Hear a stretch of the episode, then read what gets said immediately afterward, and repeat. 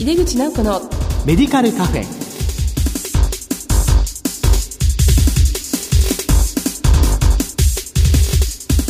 こんばんは。帝京平成大学薬学部の井出口直子です。井出口直子のメディカルカフェ。この番組は医療を取り巻く人々が集い語らい情報発信をする場です。さて今月の特集テーマは在宅医療において薬剤師が担う役割です。この後ゲストにご登場いただきますどうぞお楽しみに。入れ口直子のメディカルカフェ。この番組は武田手羽の提供でお送りします。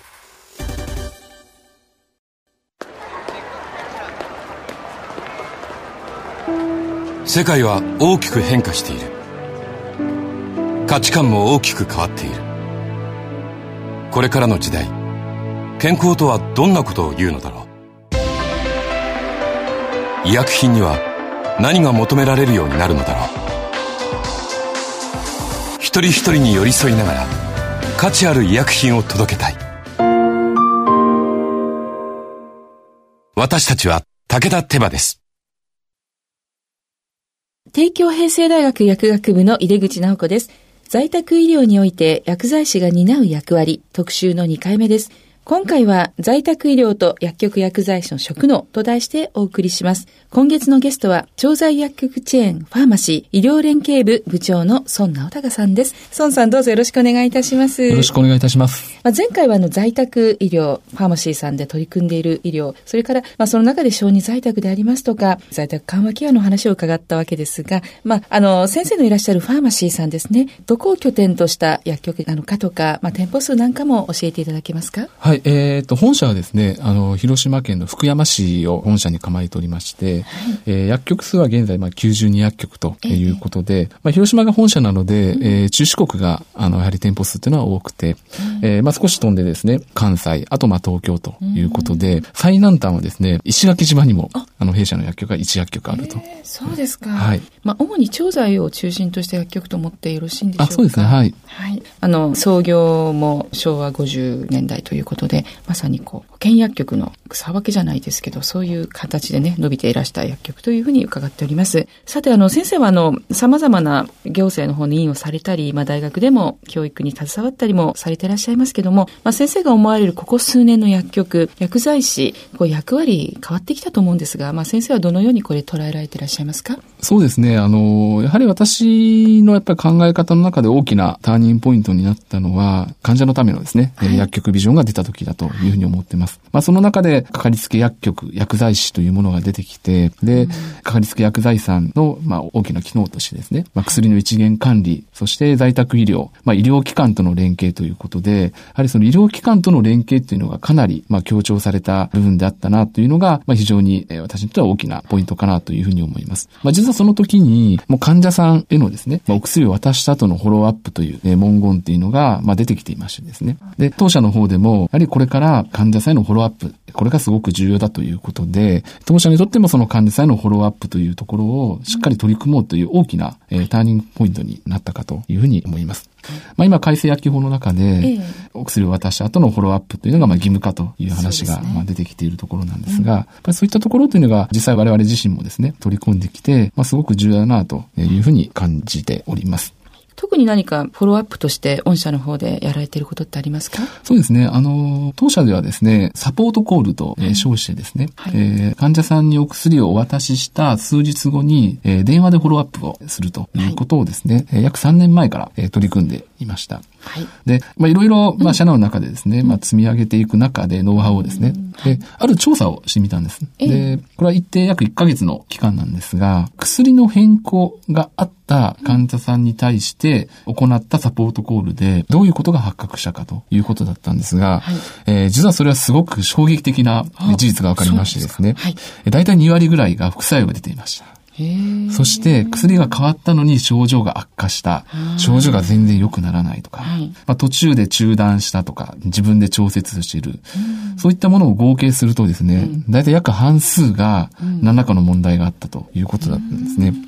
すね。この結果を踏まえてですね、もう私自身もすごくもうショックでですね。そうですね。あ、今までこういう人たちをちゃんとフォローしてこれなかったんだということで、でねはい、この結果というのは、やっぱり当社の中でもですね、うん、えー、さらにギアを上げてですね、うん、えー、しっかりフォローアップしていこうという、まあ、そういった、ある意味、すごく重要なポイントになったかなというふうには考えています。そうですか。このサポートコール、これは薬の変化があった人に電話するということをしているんですか？それともかなり全員の患者さん？あの、メインはですね、うん、いわゆるそのかかりつけ患者さんと、まあ、特にその疾患とか、うん、まあ、処方変更があったりとか、そういったところで何か縛ってるっていうことはなくてですね、まあ、今ではかなり幅広い、あの、対象の患者さんにフォローアップをしているという感じですね。そうですか。まあ、特に外来だと薬剤師は次にいらっしゃるまで状況がわからないから、うん、その間に起きたことを患者さんとして危機を感じれば電話はしてくるけれども、ちょっとわからない場合はそのままにしちゃいますよね。そうですね。で、え次に来た時に、まあ、言い忘れてしまったり、あるいはなんか、あの、患者さんとしてはそのことが過ぎてしまうこともありますけども、この数日後ぐらいにね、どうですかっていう電話っていうのはすごい大事ですね。そうですね。はい、あの、やはりいろんなことがやっぱりわかりますね。何かあったとしても、まあ患者さんがまあ次でいいかということで我慢しちゃってたりとかですね。で、その時には気になったことがあったんだけど、次の受診までやっぱり忘れてしまってるとか、やっぱりそういったところで、はい、えー、やはりその、改めて聞かれることで、ああ、そういうことがあったというようなことですね。そうですね、うん、それを薬剤師がキャッチすれば、まあドクターに処方変更お願いできるということですよね。はい、まあそこに薬剤師が介在しないと、まあ次に患者さんがいいかって言ってドクターに行って、まあドクターが変えて、まあ、その事実を薬剤師が後から死ぬと、また薬戻ってますけどどうだったんですかという感じなんですよね。そうですね。で、じゃあそこに対して全く薬剤師が、あの、まあ、役に立たなかったということになるわけなので、このデータは素晴らしいですね。あの、貴重なエビデンスじゃないかなというふうに思います。さて、あの、先生、あの、連携がすごく重要というふうにおっしゃっていたんですが、はい、まあ、薬薬連携は病院薬剤師と、まあ、薬局薬剤師の連携なんですけども、薬薬連携、それから医療機関との連携に関して取り組まれていることを教えてください。あの、まず薬薬連携ということになるんですけども、えーはい、やっぱり私自身も、この在宅医療という世界に入って初めてですね、えー、まあ、病院薬剤師さんといろいろ、まあ、ディスカッションする機会っていうのがやっぱりできたわけです。そこですごく感じたのはですね、やっぱり我々も病院薬剤師さんがどういう役割を担っていて、で、どういうことで苦労してるのかっていうのを知らないといけない。逆に病院薬剤師さんも薬局薬剤師さんが何をできて、どういうことをお願いできるのか、まあ、そこのお互いのですね、えー、役割を知るということが、やっぱりすごく重要だなというふうに感じます。その中ですごくやはり重要なのは、やっぱり入退院の連携だというふうに思います。あの、というのは、えー、病院薬剤師さんは、あの、入院して来る患者さんが持ってくるその持参薬の管理というところに、やっぱり非常に、え苦労されています。あの、例えばですね、もちろんお薬手帳を持ってこられるんですが、はい、そのお薬手帳の情報が古いとかですね、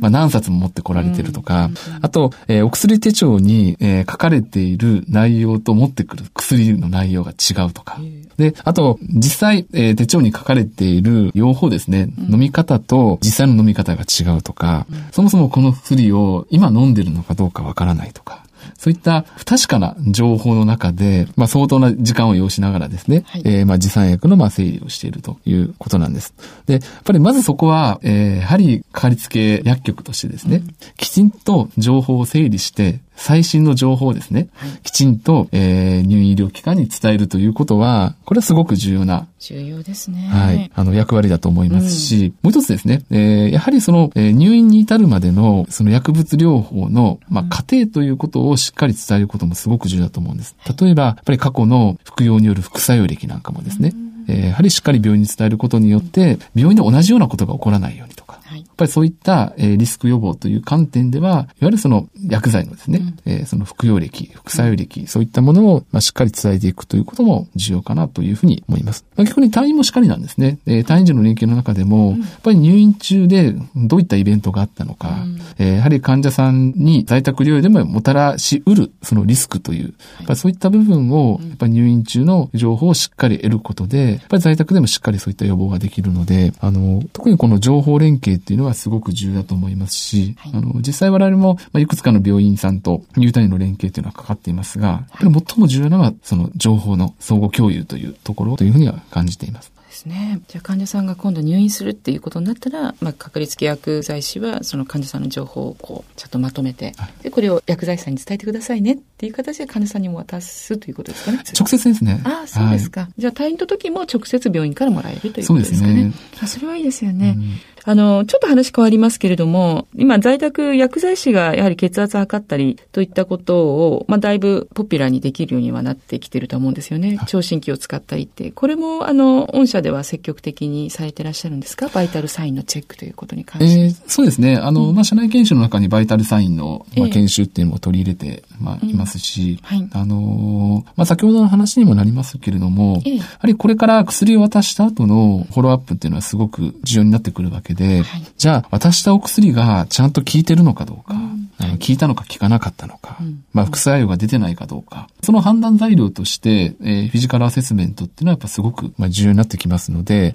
まあそういった中でやはりそのバイタルサインのチェックだったりとかですね、うん、あとまあ血液検査値とか、うん、そういったものっていうのは、まあ必要不可欠だなというのは、あの、すごく痛感しているところですね。はい。あの、在宅医療だと、やはりこの介護職との連携っていうのが欠かせないと思うんですが、そのヘルパーさん含めですね、その介護の方との連携に関してはいかがでしょうか？はい、あのやはり介護との連携というのはすごく、あの、重要だと思います。で、えー、これはなぜかというと、やはり介護の、まあ、ヘルパーさんとかですね、うん、そういった方々が患者さんの最前線で患者さんに薬を飲ませているという現状なわけです。で、その飲ませる立場として、介護のスタッフさんっていうのは本当に苦労してらっしゃいます。まあ、例えば、錠剤が大きくてですね、患者さんが飲み込めないっていうような話だったりとか、はい、まあ、認知症の患者さんであれば、やはり服薬を拒否するとか、うん、例えば、経管投与の方であれば、チューブの中に薬が詰まってしまうとかですね、そういったいろんな苦労を抱えながらですね、その負担っていうのはもう仕方がないもんだというふうに、介護の方々って結構諦めていたわけです。ですでも実は、そういったものって、一つの薬剤師さんの相談からですね、うん、えー、劇的に変わったりすることってあるんですよね。まあ、もちろんその剤形変更っていうのも一つですし、うん、えー、チューブに詰まりにくい薬剤の変更っていうのもそうですし、あの、そういった薬剤師さんが持っているそういった薬学的なですね、知識の中で介護のスタッフさんの負担ですね、やっぱりかなり軽減させるようなですね、うん、提案という関わりというのはですね、あの、非常に重要だと思います。で、我々も実際薬を飲ませている介護スタッフさんから得られる情報というのは、やはりすごく重要になりますから、はい、このやっぱり連携というところはですね、私自身もやっぱりすごく重要だなというふうに感じております。はい。まあ、最前線にいらっしゃるのはね、介護の方だから、が情報をいただくし、困っていることを聞いて、また、こう、変更をドクターに提案したりするということですよね。はい。えー、今度はですね、あの、健康サポート薬局の話をしたいんですけど、御社でも健康サポート薬局はいくつかあります？そうですね。今、社内で19薬局ということなので、でまあ、全体の割合で2割ぐらいが、まあ、健康サポート薬局になっております。まあ、当社はですね、まあ、健康サポート薬局に積極的に取り組むということで、えー、まあ、一層これからまあ、進めていきたいというふうに考えています。はい、で、やっぱり私自身も、やっぱりその健康サポート薬局という、まあ、ところにやっぱり関わっていくのが、やっぱりすごく重要な役割だなというふうに思います。あのー、やっぱり日々ですね、えー、いろんな相談に尋ねてこられる方っていうのは結構いらっしゃるわけです。まあ、あの、例えば、えー、それ別に薬のことだけじゃなくてですね、はい、あの、お子さんへの薬の飲ませ方とかだったりとか、まあ、ちょっとこう、健康診断に引っかかってですね、えー、まあ、ちょっと気になるといったような話だったりとか、まあ、病院に行くほどではないんだけれども、あの、まあ、ちょっと軽症で、あでこうでといったようなですね、えー、そういったまあ、症状の訴えで市販薬を買いに来られる方っていう方もいらっしゃいますし、あの、逆にですね、1年ぐらいです。ずっと、えー、胃腸薬を買いに来ていた方がいらっしゃって、でちょっとやっぱり気になってですね、えー、いろいろ、えー、いろんな症状を聞いてみると、ちょっとこれは検査に行った方がいいんじゃないということで、えー、検査に行ったら癌が見つかったとかですね。やっぱりそういった、まあ、患者さんが訪ねてきて、そこで薬剤師さんとのそのコミュニケーションの中で、えー、すごく重要な、まあ、受診干渉だったりとかですね、えー、そういったことっていうのは結構あったりするので、やはりその地域のその健康の最初の相談窓口として、はい、えー、健康サポート薬局が関わるというのは、あ、すごく重要だなというのは、私自身の実感としてもかなり感じるところですね。はいまあ、健康サポート薬局の役割っていうのは、こう、まず未病予防の時点から関わるっていうことなんですけれども、はい、そうすると、こう、薬局っていうのは処方箋がないとなかなか入らないっていうところも、まあ、特にこの調剤を中心とした薬局さんなんかはそういう、はい、まあ、悩みって言いますかね、なかなか普通の人が入ってこないよねっていうのがあるんですが、一般の方がこう、気軽に入れるためにはどんな工夫が必要ですか？これはまあ、当社にとっても非常に大きな課題です。あの、なかなか今の調剤薬局の携帯ってなかなか入りづらいですよね。はい、で、その中で入りやすいように、中の様子が綺麗に見えるようにガラス張りにしてですね、で、OTC 薬品を前の道を通り行く人たちも、ああ、こういうものが置いてるんだといったようなですね、視覚的なトライをしてみたりっていうこともあります。あと、あの、最近重要だなと思うのは、まあ、当社ももともとその地域に出て行って、まあ、地域の住民にですね、お薬講座とか、まあ、いろんなアプローチをする、まあ、地域活動にも積極的に取り組んでいるわけなんですが、うん、そういったところで、は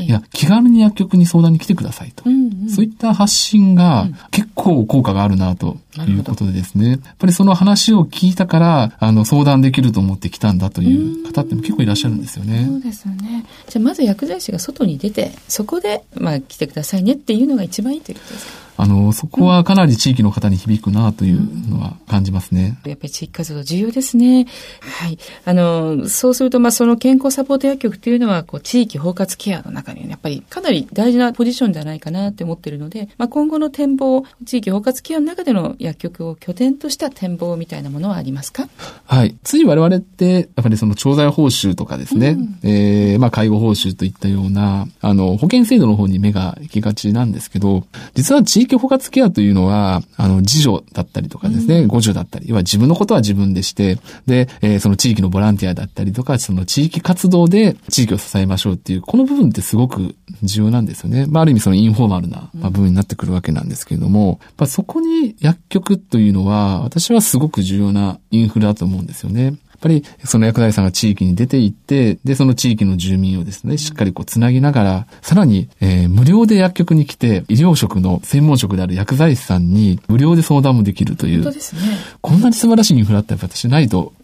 思うんですよね。ですね。ですから、そこをもっとやはり地域に発信していく必要はあるかなというふうに思いますし、うんはい、で、私自身も、やっぱり地域ケア会議っていうのは結構出てきたわけなんです。はい、で、出るとですね、うん、えー、そこで上がってくる話のほとんどっていうのはやっぱ薬の話なんです。もしえから山のように、えー、余った薬が出てきたとかですね、えー、どこどこさんは薬を過剰服用するとか、ですから、実は地域の中に薬の問題ってすごくたくさんあってですね。はい、で、ただそれを地域の方々が誰に相談すればいいのか。ぱそういったところがきちんと理解されてなくて、おそらくそういった薬の問題が、まあ、結局その地域の中に埋もれちゃってるっていうことがあるわけです。ですから、我々はそういう相談に乗る存在なんですよということをしっかりやっぱ発信していくことによって、やっぱり地域にあるその多くの薬の問題っていうこともですね、解決につながりますし、やはりその地域に薬局薬剤が出ていくというところが、あの、非常に、まあ、重要なのかなというふうに私は感じています。地域のケア会議で出てくるのは薬で全部、あ、全部薬局がね、解決できるじゃんっていうものばっかりなんですね。なかなかこう、衝撃的なお話を今日はいくつも聞けたと思うんですが、まあ、最後にこれを聞いている、まあ、薬剤師の方へのメッセージがありましたらはい。あのー、私は重要だと思っているのはやっぱり2点なんです。まず一つというのは、えー、やっぱり薬局薬剤師さんの見える化だなっていうふうに思っています。やっぱり我々が思っている以上に、地域の方、患者さんは、薬剤師さんが何ができるんだろうっていうのを、多分ご存知ないんだと思う。だから何を期待していいのかっていうのがやっぱわからないっていうことなんで。例えば疑似紹介一つにしてみても、それを理解している患者さんっていうのは、やっぱほとんどいないんじゃないかなというふうに思います。ですから、やはり、その薬剤師さんっていうのは、まあ何者でこういうことができて、そういった、あの、こういう相談に乗れますというところをですね、それは地域、まあ患者さん、あとは、あの、やっぱり医師看護師といった、そういった多職種の方にもしっかり発信していくということが、まあこれからすごく重要だなというふうに感じています。で、もう一つは、まあ今日、あの、在宅医療という様々な地域包括ケアでですね、そういったテーマいただいてますが、その横展開っていうのがすごく重要だと思います。まあいろんな議論の中で、やっぱり一生懸命取り組んでいる薬剤師さんがいるっていうのは把握はしている。ただそれが少数なんだっていうのが今の大きな問題だと思う。うん、そんな感じですね。ですよね、うんうん、私もいろんな地域ですごく頑張ってらっしゃる、うん、本当に尊い取り組みをしていらっしゃるその薬剤師さんっていうのをたくさん見てきました。ただ、これを今いろんな、まあ、医薬分業に対する批判もありますけど、それを跳ね返すためには、それは単なる少数のですね、尊い取り組みじゃなくて、やはりその業界全体でそういうことを取り組むんだという、やっぱりある意味覚悟が必要かもしれませんが、そこがですね、えー、これから、まあ、すごく重要だと思いますので、やっぱりぜひこの2点についてですね、はい、えー、積極的に一緒に頑張っていきたいなというふうには、えー、考えております。はい、ありがとうございました。在宅医療において薬剤師が担う役割特集の2回目。今回は在宅医療と薬局薬剤師の職能と題してお送りしました。ゲストは、調剤薬局チェーンファーマシー医療連携部部長の孫直隆さんでした。孫さんお忙しいところ本当にありがとうございました。ありがとうございました。世界は大きく変化している。価値観も大きく変わっている。これからの時代、健康とはどんなことを言うのだろう。幅広いラインナップで信頼性の高い医薬品をお届けします。一人一人に向き合いながらどんな時でも健康を咲かせる力を。私たちは武田手羽です。